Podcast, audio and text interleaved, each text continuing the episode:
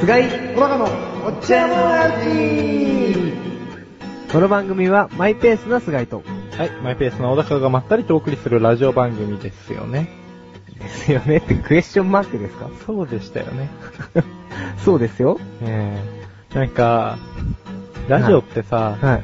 テンション上げなくちゃいけないじゃないですか。そうですね。まあそんな決まりはないのかもしれないけど、まあ、聞いてる人としてはね、うん暗いのはちょっと、はい。ラジオジョッキーがさ、あんまりテンション低いっていうことはないじゃん。はい、うんないですね。でもさ、マイペースってさ、はうーん、その、もともとテンション低い人だったら、い。はい。それが自分のマイペースなわけだから、テンション低いわけでしょ？そうですね。つまり何が言いたいのかっていうとね、はい。チャボくんテンション低いよと。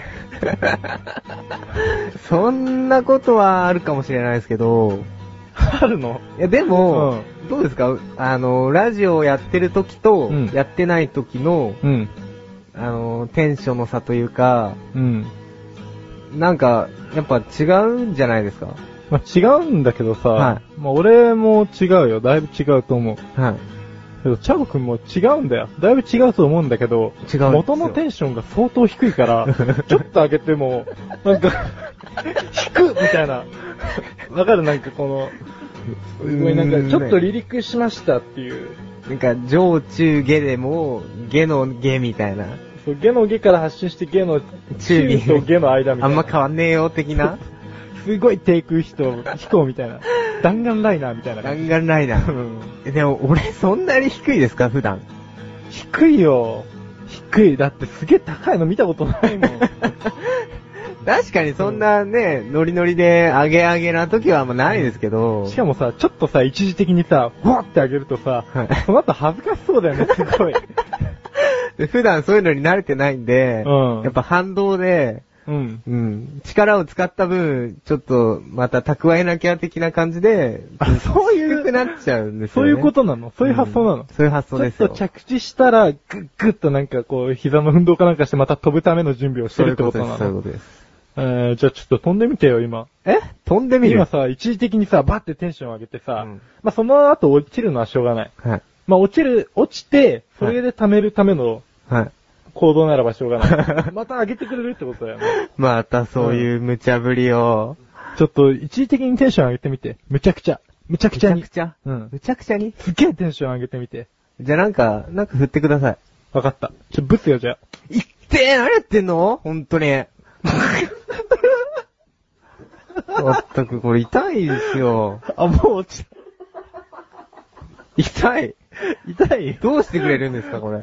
痛い、うん今、今、今あれだよね。今飛ぶために準備して準備です。準備です。だから痛いっつってんの。いやいやいや慰謝料請求しますよ、これ。本当に、もそれさ、う。なになになに俺が叩かなきゃ飛ばねえじゃん。俺が叩かなきゃ別に飛ばねえじゃんよ。俺は振ってくださいって言っただけですから。うんだで、から言葉でも、もう今飛ぶための準備してたんでしょ。してました、してました。ちょっと、もう飛べるよね、じゃあ。今溜めてたよね。もうちょっとためが。あ、もうオッケーっす。ちょっとオッケーっす。おい。おおい。い。おい。ほらほら。おい。痛い、痛い。でー。痛い、これ。ちょっと待ってね。今ちょっとね、飛ぶの失敗しました。そういう時もやっぱありますよね。なだらかだよ。え？なだらかだよ、なんか。こんなぐーんと曲がってないか。いなだらかに上がってった感じだったよ。なんかもっと爆発的に飛ぶんじゃないの？いや、そういう爆発力はないんで。ないの？あうんるつけたじゃん、さっき。そうマックスまでは、うんマックスまではいけないです、急に。じゃあ、マックスまで上がるには、俺何したらいい？いやー、多分その日のコンディションとか、自分的な問題なの？そういうことですよ。そうやっぱなんか、ねなんていうか、例えば、うんなんか、自分にとってショックな出来事があったとしますわ。うん。その後 すぐに、うんすぐにっていうか、立ち直る前に、マックスまで上がることってないじゃないですか。あ、じゃあ、俺が今ここで、パンってさっき叩いたじゃん。うんさっき、いってーこの野郎何すんだみたいな感じになってたじゃん。はい。で、そっから落ち着いて、はいまた上げるまで、はいちょっと数時間ぐらいかかるみたいな。数時間。下手すりゃ日を置かなくちゃいけないみたいな感覚でしょ。えーだからもともとそういう上げるのが得意な人じゃないんですよ。うちのプロデューサー見てみや、あの上げっぷり。だってさ、本当にあの人さ、ひどいんだぜ。チンチン、チンチンしか言わないんだよ。電話かけると。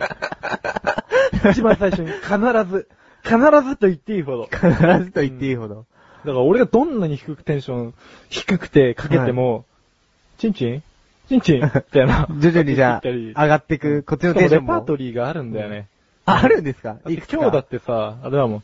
チンチンチンチンチンチンチンチンってずっと言ってて、はい息が続かなくなって、はいもしもし菊池ですみたいな。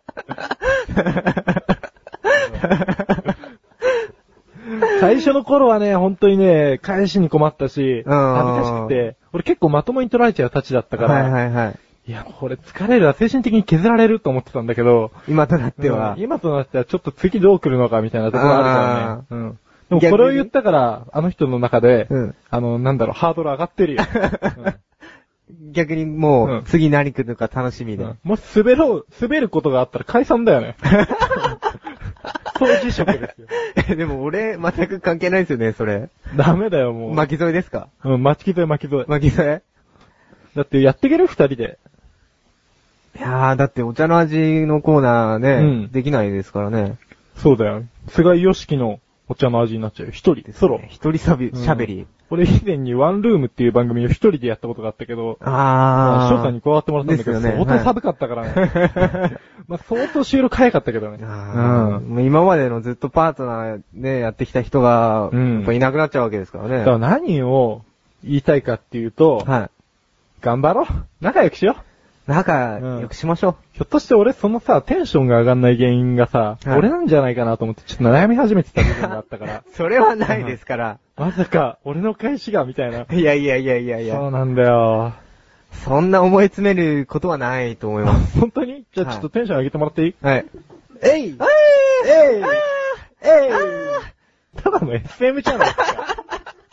ただのさ、だってさ、だってもう完全にこれさ、俺が叩いた時にそれがスイッチになって君がテンション上がる仕組みにしかなってないよ。叩くからですよ。そういうゲームみたいになっちゃってるよ。もうこれからずっとテンション上げてね。テンション上げ、うん上げ上げで。別に俺が原因じゃないんだよね。そうです、そうでなんかさっき。自分的な問題みたいなこと言ってたけど。そうです、そうです、そうです。そこもじゃあちょっとこれから解消していこうぜ、お互いさ。ああ、うんいいですね。で、もうここに来たらバリバリみたいなね。バリバリ、上げ上げで。上げ上げで。はい。もうテンション上げ上げで。普段あんまり上げ上げとか言わないもんだから。え ちょっと、違和感あるうんね。上げ上げってなんかいいですね、うんなんか。よし、じゃあ、二人で最後に上げ上げって言おうか。いきます。うんじゃあ、どうします？一斉のせいとか。うん。いっせーのせ、上げ上げでは、ここで一旦 CM です。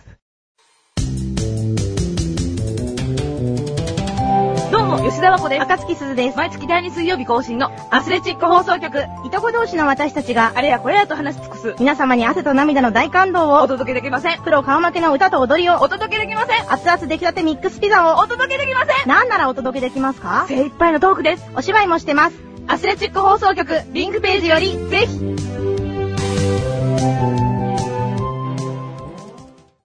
いやー、最近急に寒くなりましたね。いや、風邪ひいたり、治ったり、なんかちょっと大変な時期になってしまいました。もうこの前バイト帰りですね、あの、ふと自販機で、あの、ジュース買ったんですよ。ジュースっていうか、コーヒーですね。うん。ホットコーヒー買ったんですけど、いやー、いいもん発見しました。ジョージアの、なんだっけな、あの、ヴィンテージレーベルですよ。あれは美味しいです、本当に。なんか最近のコーヒーの中で、大ヒット。久々の大ヒットです。なんで、ちょっと、おすすめです。ぜひ飲んでください。ぜ、ぜひ飲んでください。うんおすすめです。で、まあ、今回のおすすめはこういうんじゃなくてですね、ちゃんとしたテーマありますんでね、えー行きたいと思います。えー第7回でございます。えー、ズバッと行きましょうこのコーナーは、ズバッと物事に対して勝手に答えを出したり、おすすめしたりするコーナーです。今回のテーマはですね、ボジョレーヌーボーです。皆さん、ボジョレーヌーボーはご存知ですかね？ついに解禁という風に、いろいろ CM で歌われてると思うんですけども、毎年11月の第3木曜日に解禁されるというか、解禁日が指定されているワインのことなんですね。うん。まあ、解禁日はですね、まあ、日本が一番早いと言われているんですよ。まあ、本場フランスよりも日本が早いと。いち早く楽しむなら日本に来いと。ああ。ね。はい。で、ボジョレーヌーボーなんですけども、えーこれ簡単に知らない方のためにね、えー説明しておこうと思います。えーボジョレーヌーボーっていうのはですね、あの、フランスのボジョレー地区という限定された区域でですね、取れたブドウをだけを使って作られたワインで、えー、まあ普通ワインってあの、寝かせて熟成させて、それから出荷されるんですけども、このヌーボーっていう語源が新しい酒と書いて新酒。え、つまり、ブドウの、あ、じゃ、ワインの新酒なわけですよ。はい。っていうのがボジョレーヌーボーなんですけども、まあね、中でも、どれが一番美味しいんだとか、どれを選んで飲んだらいいんだとか、まあいろいろあと、あると思うんですよ。なので、今回は、あの、僕がちょっと好きなですね、えボジョレ・ヌーボー、ちょっとおすすめしたいなぁと思いまして、やってきたわけです。はい。えーと、まず僕がおすすめするヌーボー、ボジョレ・ヌーボーですね。えーと、ジョルジュ・ド・ブッフ、ボジョレ・ヌーボー。ジョルジュ・ドゥ・ブッフのボジョレ・ヌーボーですね。ちょっとね、名前が噛みやすいんでね、ちょっと気をつけなきゃいけないんですけども、これはあの、ジョルジュルド、ジョ、ジョルジュ・ドゥ・ブッフ氏が、まあ、手掛けた、ボジョレーヌーボーと。はい。というものなんですけど、これ、ボジョレーの帝王って言われるぐらいポピュラーな商品でですね、結構お値段もお手頃なんで、まあ、買いやすいかなと。で、味わいなんですけども、まあ、普通のワインと比べて、あのーすごく飲みやすいですね、やっぱり。あのー結構ブドウの甘さも感じつつ、渋みも少ないんで、結構そのブドウの香りも楽しめますし、まあ何より、あの、スッと飲めるっていうのが、やっぱりお酒の中ではそういうのは結構売りになるんじゃないかなっていう感じで、僕はいつも、いつもつまだ今回、今年2回目なんですけど飲むの。まあ結構ワイン飲めない方でもね、結構これから入って好きになるっていう方も結構いらっしゃるんで、ぜひ飲んでみてくださいね。で、このボジョレーヌーボーはですね、あの、ブドウを収穫してから2ヶ月ぐらいで発売されるんですよ。うん。で、2003年にですね、100年に一度という出来のボジョレーヌーボーが誕生してるんですね。遡ること、まあ4年前ですかね。うん。いうこともあろうに、やはり、すごく売れ行きが激しくてですね、僕がバイトしてる酒屋さんでも、あの、1日2日で完売っていう、素晴らしい出来だったんですよ。なぜそこまでね、100年に一度と言われるぐらいの出来になったかというと、これはですね、あのー、だいたい2ヶ月で発売されるっていうことは、8月じゃない、9月に収穫され、収穫されるんですね。うん。ところが、その2003年、なんと、8月に収穫、収穫されたんですよ。ちょっと時期が早く収穫されたんですね。っていうことは、あの、ブドウの育ちが良かったんですよ。気候とか、まあ、土の状態ですとか、そういうのがすべてマッチして、初めて100年に一度と言われるぐらいの出来になるんですね。で、今年はどうか。今年も、なんと、8月収穫。うん、8月に収穫、収穫されてるんですね。っていうことは、今年も期待は十分というわけですね。なんでこのボジョレーヌーボーですね、飲んだことない方、まだいつも飲んでる方、ぜひ今回は、ジョルジュ・ドゥ・ブッフのボジョレーヌーボーを飲んでみてください。でも、まあお酒ですんでね、未成年の方はお断り。またまた、飲みすぎにも注意してください。はい。では次回のテーマなんですけどね、ちょっとガラリと変えて、えー国内旅行ということで、旅行についてちょっと少し、まあお勧めできればいいかなと思います。では、今回はこの辺で。お茶の味はまだまだ続きます。続きは後半で。